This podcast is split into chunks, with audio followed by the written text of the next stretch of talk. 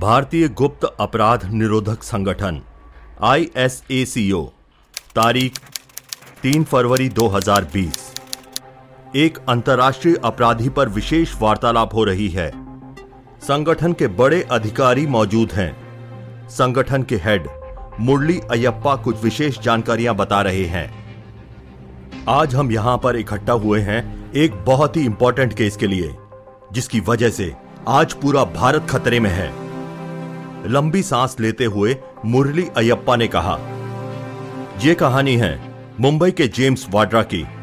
मुंबई की लोकल बस्ती में रहने वाला एक मामूली हफ़्ता लेने वाला गुंडा मुंबई का बेताज बादशाह बन गया। उसने क्राइम की दुनिया में अपना नाम बनाया और इंटरनेशनल क्रिमिनल बन गया। आज वो हमारी गिरफ्त से बाहर है। उसको वापस भारत लाना है।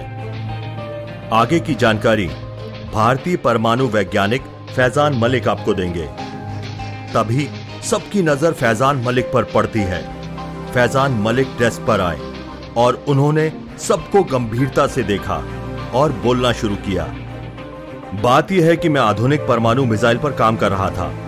उसका फॉर्मूला मैंने तैयार कर लिया, जो मेरे लैपटॉप में था।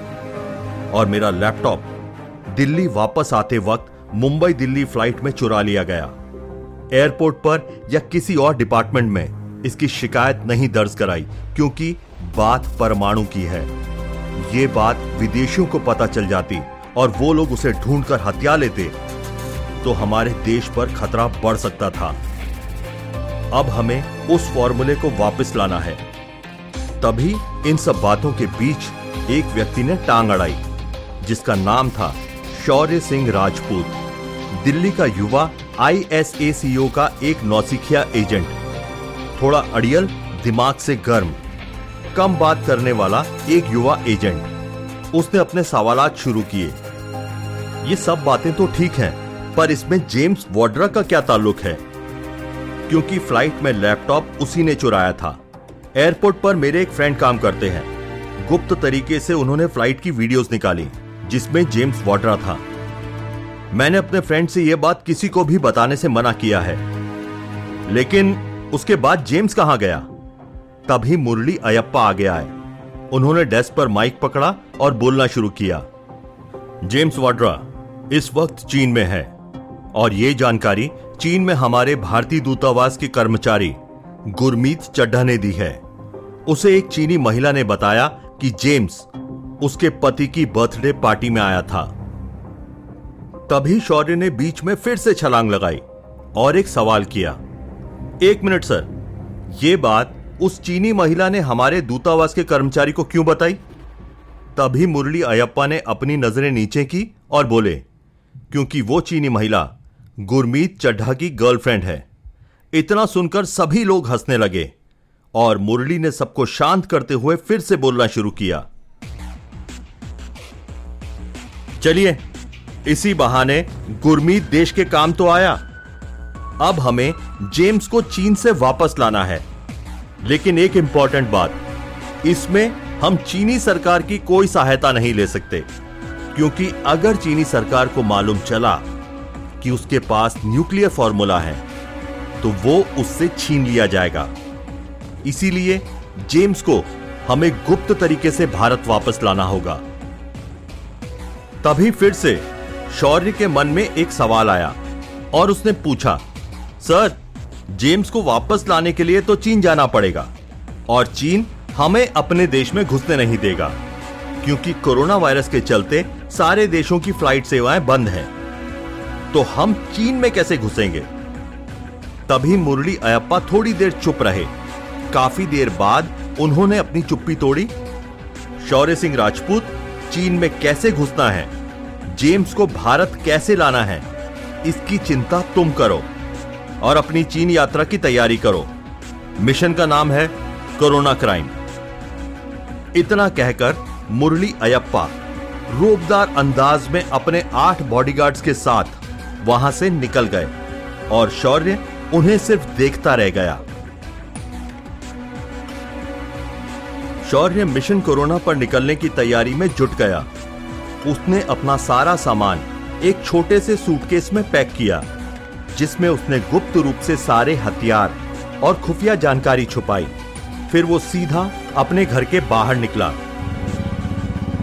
और गार्डन में खड़ी बुलेट बाइक पर बैठकर बिना देरी किए नेपाल की तरफ़ रवाना हो गया।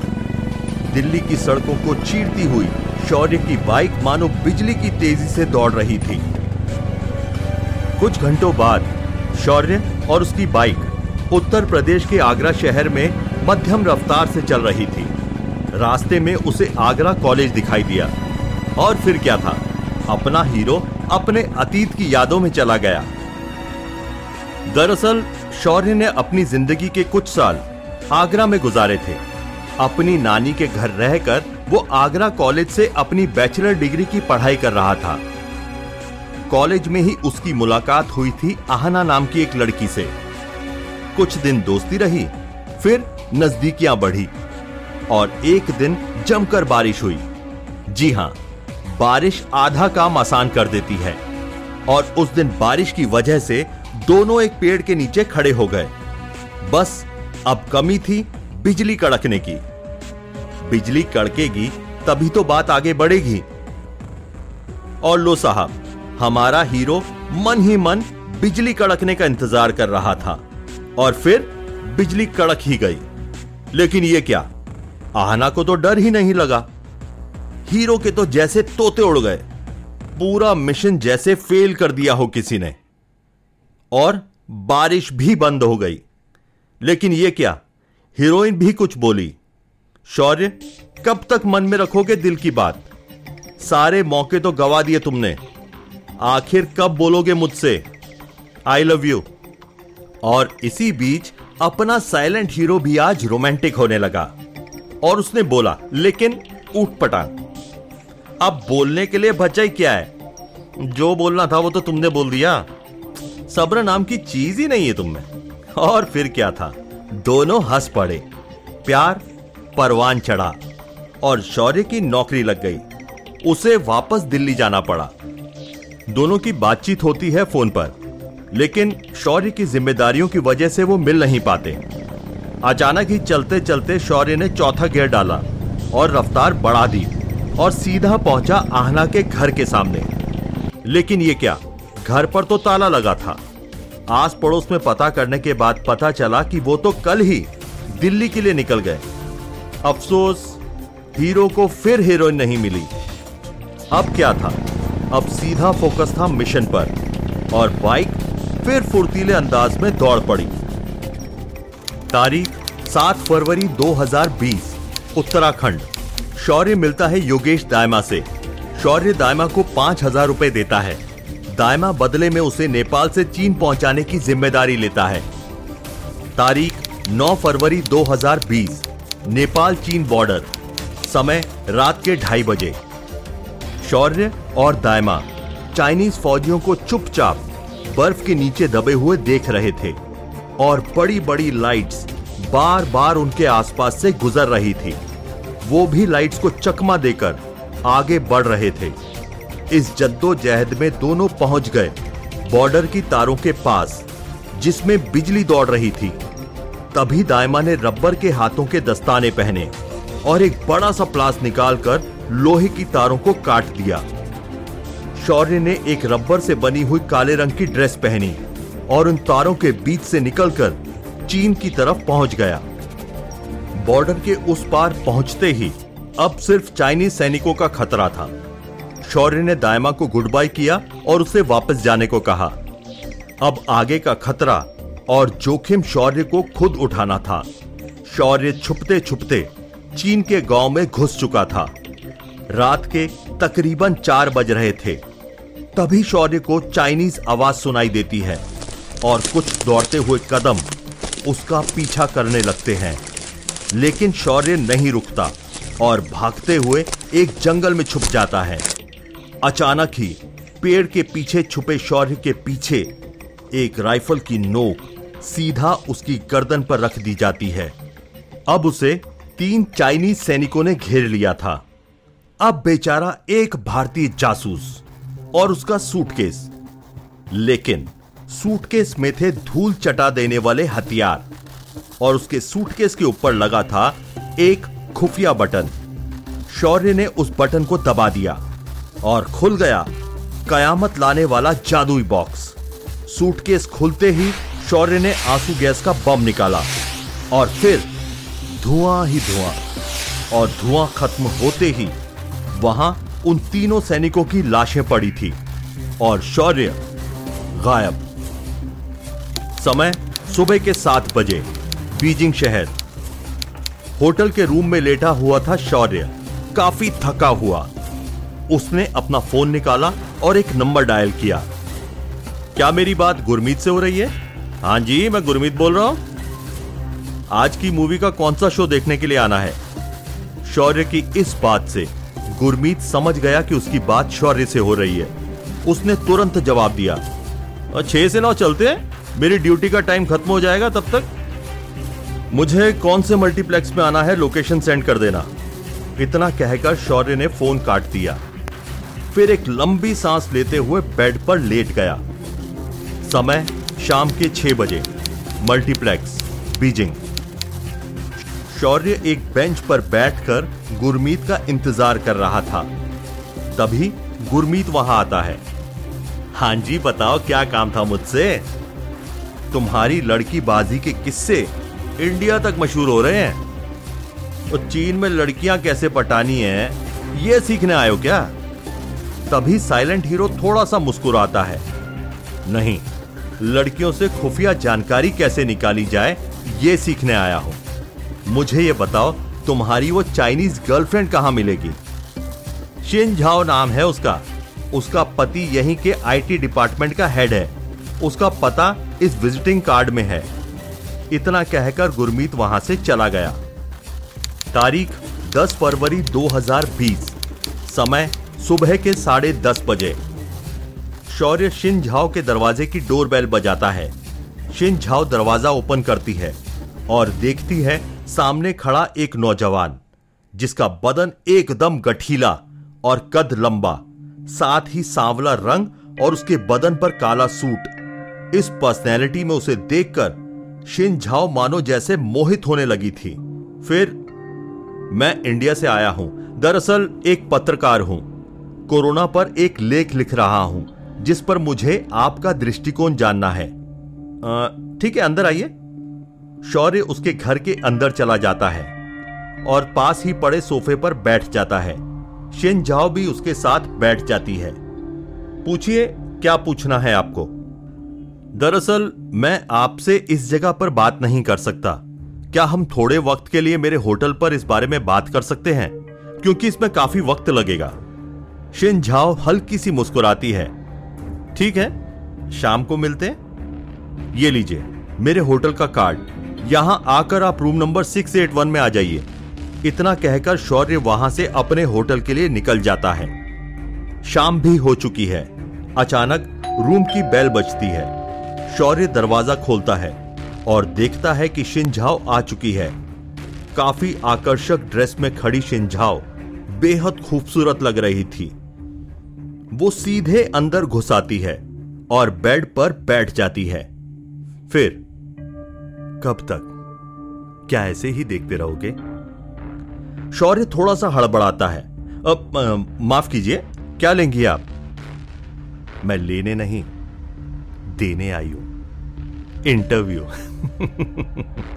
काफ़ी देर तक शौर्य उसे कोरोना वायरस में उलझाए रखता है।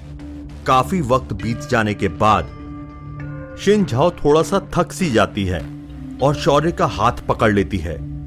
और उसकी नज़रों से नज़रें मिलाकर कहती है, मैं अब तक जितने भी मर्दों से मिली हूँ, आप सबसे अलग हैं। और फिर वो शौर्य को किस करने लगती है? और दोनों एक दूसरे के आलिंगन में आ जाते हैं। और इसके आगे क्या हुआ? शायद मुझे आपको बताने की आवश्यकता नहीं।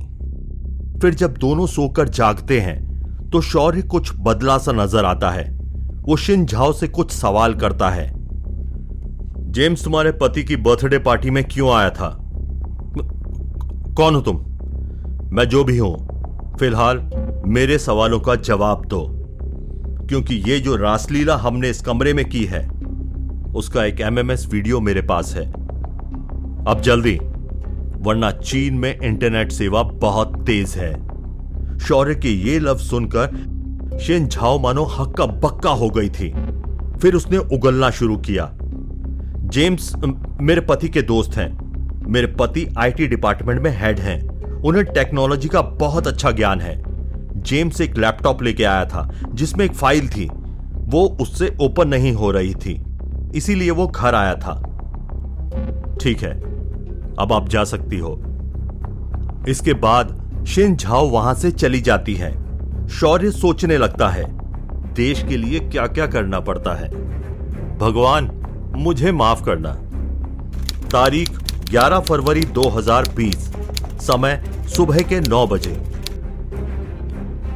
शौर्य बीजिंग की एक सड़क पर खड़ा होकर शिन झाओ के पति मिनसू का इंतज़ार कर रहा था। अचानक मिनसू की कार आती हुई दिखाई देती है और शौर्य उससे लिफ्ट की गुजारिश करता है और सू उसे लिफ्ट देता है। दोनों बातचीत करने लगते हैं। तभी शौर्य अपनी गन निकालकर सू के ऊपर तान देता है। और उसे अपने इशारे पर एक सुनसान फार्म लाइट हाउस पर ले जाता है। सू को एक कुर्सी से बांधकर शौर्य उसके चेहरे पर सात आठ घुसे जमा देता है और फिर चुपचाप जो पूछूँ, उसका जवाब देना। जेम्स जो लैपटॉप लेके आया था, उसमें जो फ़ाइल थी, क्या उसका पासवर्ड खुला? नहीं। लैपटॉप कहाँ है? जेम्स के पास। जेम्स कहाँ है? वो वो फ़ाइल एक खास तरीके के पासवर्ड से लॉक है। वो पासवर्ड एक इंसान तोड़ सकता है। उसके लिए वो इस्तांबुल गया है। उस इंसान का नाम क्या है? Omar Ogul. उसकी कोई पहचान, फ़ोटो या प्रोफ़ाइल है? फेसबुक आईडी है उसका। उससे तुम्हें पूरा डेटा मिल जाएगा। गोली कैसे खाना पसंद करोगे? इतना सुनकर सू गिड़गड़ाने लगता है। उसकी गिड़गिड़ाहट के बीच एक गोली चली। मिनसू खत्म। इसके बाद मुरली अयप्पा का फ़ोन आता है। हेलो शौर्य, कैसा चल रहा है चीन का टूर? चीन से मन भर गया। अब तुर्की जाना पड़ेगा। इस्तांबुल की तैयारी करनी है। इतना कहकर उसने फ़ोन काट दिया। कहानी के अगले भाग में जानेंगे कि शौर्य इस्तांबुल कैसे पहुँचता है। क्या इस्तांबुल में शौर्य जेम्स वाड्रा को ढूंढ पाता है? क्या लैपटॉप उसे मिल जाता है? और ये ओमर ओगुल कौन है? तो दोस्तों, मिलते हैं अगले भाग में। मेरे, यानी अमित धमीजा के साथ।